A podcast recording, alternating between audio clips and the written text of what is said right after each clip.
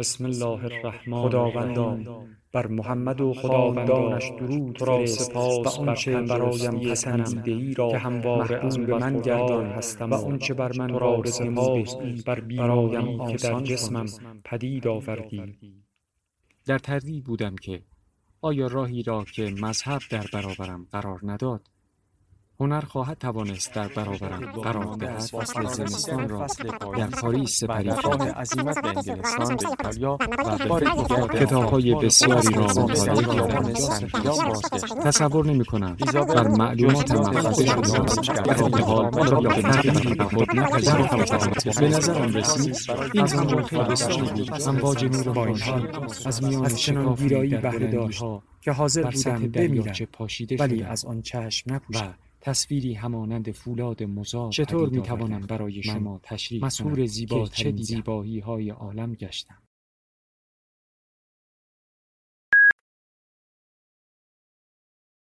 کتابشنو. رسانهای برای شنیدن کتاب. اکنون مادرم بیشتر اساس خود را فروخته بود. و به جز صندوقی که در آن لباسهای نمایش را میگذاشت چیزی برایش باقی نمانده بود. این لباسها به جانش بسته بود چون هنوز امیدوار بود که شاید روزی صدای خود را باز یابد و دوباره بر صحنه های تئاتر ظاهر شود. گاهگاه صندوقش را میگشت تا در آن چیزی پیدا کند و ما یک پیراهن پولکدار و یک کلاهگیس پیدا کردیم و از او خواهش کردیم که آنها را بپوشد. در چنین مواقعی مادرم با نرمش و مهارت شگفتانگیزی به رقص برمیخواست و خیاطی خود را فراموش می‌کرد و حتی ما را به آوازهای موفقیت آمیز خود دعوت می‌کرد. ضمن اینکه رقصهای متناسب با آن آوازها را هم اجرا می‌کرد. آنقدر که خسته می‌شد و از نفس میافتاد. آن وقت از خاطرات خودش حرف می‌زد و اعلانهای قدیم زمان موفقیتش را به ما نشان می‌داد. روی یکی از آنها چنین نوشته شده بود. نمایشی خارق العاده از هنرمند جذاب و با استعداد لیلی هاروی بازیگر، مقلد و رقاصه مشهور او در حضور ما نه تنها نمایش خاص خودش را که در تماشاخانه اجرا می کرد نشان می‌داد بلکه از هنرمندان دیگر نیز که در تئاترهای به اصطلاح واقعی دیده بود تقلید می نمود. شبی را به خاطر می آورم که در اتاق منحصر به فرد خود در طبقه همکف خانه ای در خیابان اوکلی بودیم. من بستری بودم و کم کم داشتم از آرزه تبی که گرفته بودم شفا پیدا می کردم. سیدنی به گشت شبانه رفته بود و من و مادرم تنها بودیم. بعد از ظهر به پایان می رسید و او پشت به پنجره نشسته بود و داشت کتاب می خواند و بازی می کرد و به شیوه خودش که اصلا قابل تقلید نبود کتاب عهد جدید و عشق و محبت مسیح را به بیچارگان و کودکان خردسال شهر و تفسیر می کرد. شاید تشویش و ناراحتی او از بیماری من بود اما جالبترین و روشنترین تفسیر از بیان مسیح را که من هرگز ندیده و نشنیده بودم به من داد از درک و فهم خطاپوش مسیح سخن می گفت از زنی که گناه کرده بود و از جمعیت می‌خواست تا سنگسارش کند و مسیح گفته بود اول سنگ را آن کس بیاندازد که هرگز گناه نکرده باشد و با اینکه شب فرا می رسید او همچنان به کتابخانی ادامه داد و جز برای روشن کردن چراغ از خواندن باز نماند. سپس از ایمانی که مسیح به بیماران میبخشید سخن گفت و مدعی بود که بیماران برای خوب شدن فقط کافی بود دست خود را به دامن قبای او برسانند. از کینه و حسد روحانیان بزرگ و زاهدان ریایی فریسی سخن گفت. وضع مسیح را در هنگام توقیف شدن و خونسردی و بزرگواری او را در هورس پوند پیلات حاکم رومی شهر داد که ضمن شستن دستهای خود گفت من هیچ گناهی متوجه این مرد نمی بینم. خود دانید. و باز برای من نقل کرد که چگونه آن نابکاران جامعه های مسیح را از تنش درآوردند و با ترک شلاقش زدند و تاجی از خار بر سرش گذاشتند و مسخره اش کردند و آب دهان به صورتش انداختند و به ریشخند به او گفتند سلام بر تو ای پادشاه یهودان. و همچنان که مادرم حرف می‌زد اشک از چشمانش جاری بود. آنگاه از شمعون نامی حرف زد که به مسیح در بردن صلیبش کمک کرد و از آن نگاه تکان دهنده و سرشار از حق شناسی که مسیح به او کرده بود. سپس از باراباس دزد پشیمانی سخن گفت که با مسیح بر یک صلیب جان داد. و طلب بخشش کرد و مسیح به او گفت تو هم امروز با من در بهشت خواهی بود و چون از فراز صلیب به مادرش نگاه کرد گفت ای زن پسرت را ببین و آخرین فریادش این بود که خدای من چرا مرا رها کرده ای؟ و آنگاه بود که هر دو زار زار گریه کردیم.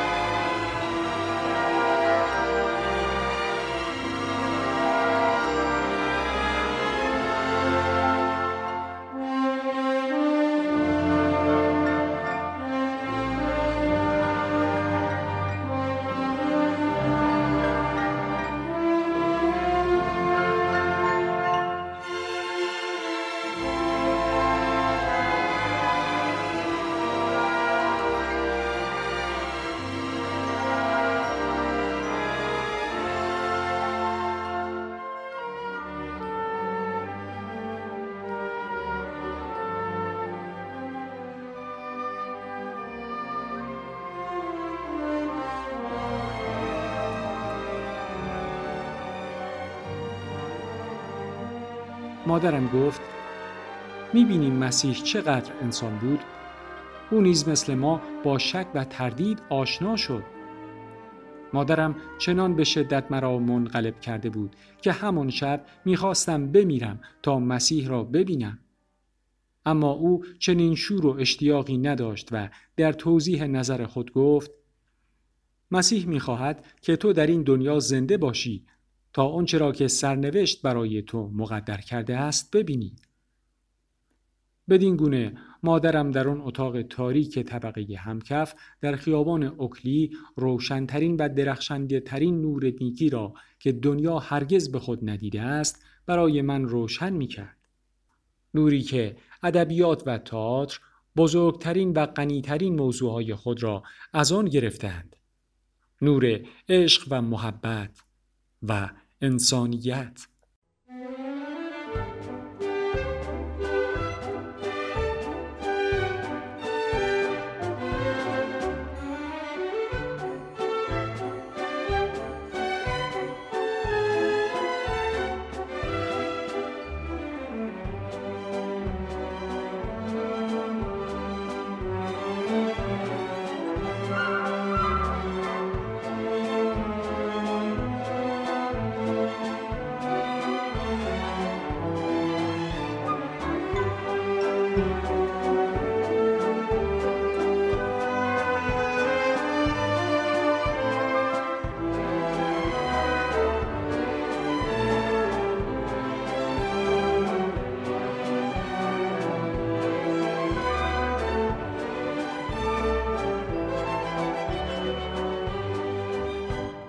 با گذرانی که ما در پایین ترین طبقات اجتماع می کردیم بسیار آسان بود که کم کم عادت درست حرف زدن را از دست بدهیم و در لحجه و بیان خود سهلنگار شویم اما مادرم از محیطی که در آن میزیست همیشه فاصله می گرفت. با گوشی دقیق مراقب طرز حرف زدن ما بود. غلطهای دستوری ما را اصلاح می کرد و این احساس را در ما برمیانگیخت که از طبقه ای محترم و متشخص هستیم. به تدریج که عمیقتر در منجلاب فقر فرو می رفتیم، من با همه نادانی کودکیم ملامتش می کردم که چرا به زندگی هنری خود و به صحنه تئاتر باز نمی گردد. لبخند می‌زد و می گفت که زندگی تئاتری یک زندگی دروغی و ساختگی است و در دنیایی نظیر دنیای تئاتر آدم خیلی زود و آسان می تواند خدا را فراموش کند. با وجود این هر بار که از تئاتر سخن می گفت خوش شور و هیجان می شد. بعضی روزها پس از اینکه خاطراتی از آن زمان را بازگو می کرد دچار سکوتی طولانی می شد و سرش را از روی کار خیاطی خود بر نمی داشت و من هم قصه می خوردم و قیافم در هم می رفت از اینکه چرا دیگر از آن زندگی خوب و مرفه برخوردار نیستیم. آن وقت مادرم سرش را بلند می کرد و چون مرا غمگین می دید سعی می کرد دلداریم دهد. زمستان نزدیک می شد و سیدنی لباس نداشت. این بود که مادرم از یک کت کهنه مخملی که آستینهایش خطهای قرمز و سیاه داشت و خودشان را می پوشید و سرشانه هایش چیندار بود پالتویی برای سیدنی درست کرد و بسیار هم کوشید تا چینهای سر شانه را از بین ببرد اما زیاد موفق نشد وقتی سیدنی را مجبور کرد که آن پالتو را بپوشد تفلک گریه کرد و گفت همشاگردی های من چه فکر خواهند کرد؟ مادرم گفت چه اهمیتی دارد که مردم چه فکر کند از این گذشته این پالتو بسیار هم آبرومند است. مادرم چنان استعداد و مهارتی در قانع کردن اشخاص داشت که حتی امروز نیز سیدنی هنوز نفهمیده چرا پذیرفت چنان لباسی را به تن کند. به هر حال سیدنی پالتو را با یک جفت کفش روباز زنانه که مادرم پاشنه آن را بریده بود قبول کرد و پوشید و برای همانها چند بار در مدرسه جنجال برپا شد. پسر بچه ها به سیدنی می گفتند جوزف پالتو رنگ با رنگ مرا هم بچه ها به سبب بلوز چسبانی که مادرم تنم کرده بود و به نظر می آمد که آن هم چین دار است سر فرانسیس دریک می نامیدند. در همین دوران که مادرم روزهای دردناکی را به سر می برد کم کم شروع به شکایت از سردرد شدید ناشی از بیماری میگرن کرد و مجبور شد دست از کار خیاطی بردارد. روزها ناچار بود در یک اتاق تاریک دراز بکشد و برگ چایی روی چشمانش بگذارد. پیکاسو در عمر هنری خود یک دوران آبی داشت. ما نیز یک دوران خاکستری داشتیم که در آن دوران از صدقه های کلیسایی و حواله های سوب و بسته های اهدایی نیکوکاران زندگی می کردیم. با این وصف سیدنی در بین ساعات درس روزنامه می فروخت و با اینکه کمک او به خرج خانه قطره در برابر دریا بود اما با این وجود برای خودش چیزی بود. از آنجا که هر بحرانی همیشه حد منتهایی دارد، بحران ما نیز عاقبت خوشی پیدا کرد. روزی که مادرم چشمانش را با نوار بسته و استراحت کرده بود، سیدنی با هیجان وارد اتاقی شد که پنجره های آن بسته بود. روزنامه هایش را روی تخت خواب انداخت و داد زد. بچه ها من یک کیف پول پیدا کردم. و کیف را به طرف مادرم دراز کرد. هنگامی که مادر در کیف را گشود یک مشت پول نقره و مس در آن پیدا کرد. سپس با عجله در کیف را بست و چون از فرط هیجان از پا آمده بود دوباره به تخت خواب افتاد. سیدنی رفته بود روزنامه های خود را در داخل مینیبوس بفروشد. همچنان که با چشمهایش دنبال مشتری میگشت چشمش به کیف پولی افتاد که روی یک صندلی خالی افتاده بود. به فکرش رسیده بود که روزنامه ای روی آن بیاندازد. این کار را کرد. خم شد و روزنامه و کیف پول را با هم برداشت و زود هم پیاده شد. در زمین متروکی پشت نرده کیف را باز کرد و پولهایی را که در آن بود دید. برای ما نقل کرد که چگونه قلبش شروع به تپیدن کرده و چگونه بی که پول را بشمارد دوباره در کیف را بسته و دوان دوان به خانه آمده بود. وقتی مادرم از هیجانی که به او دست داده بود افتاد محتوای کیف را روی میز خالی کرد. با این وصف کیف هنوز سنگین بود. در وسط کیف خانه دیگری بود که مادرم آن را نیز گشود و هفت اشرفی طلا در آن یافت. شادی ما دوچندان شد که حد و مرزی بر آن متصور نبود. خوشبختانه نشانی و مشخصات صاحب کیف در آن نبود و بنابراین محلی برای بروز وسواسهای مذهبی مادرم نبود.